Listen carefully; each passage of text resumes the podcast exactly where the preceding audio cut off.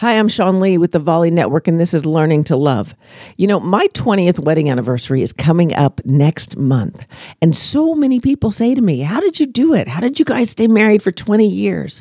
And I'm going to tell you this it has not been all moonlight and roses. It has not always been, you know, sleepovers and great romantic times. It's not been like that. It has been a roller coaster, but it's been a fun roller coaster.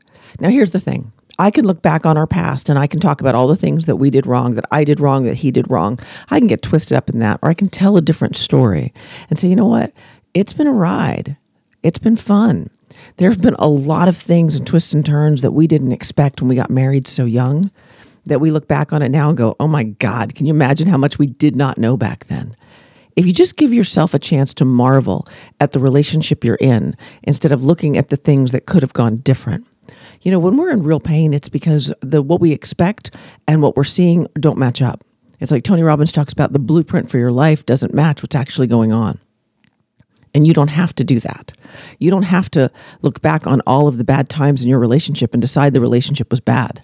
Because I promise you, if you look for good times, you'll find them even if it's your wedding day, even if it's your first date, even if it's your first time you had a baby or got a puppy or whatever it is, if you can find those very specific memories, you will build on those very specific memories.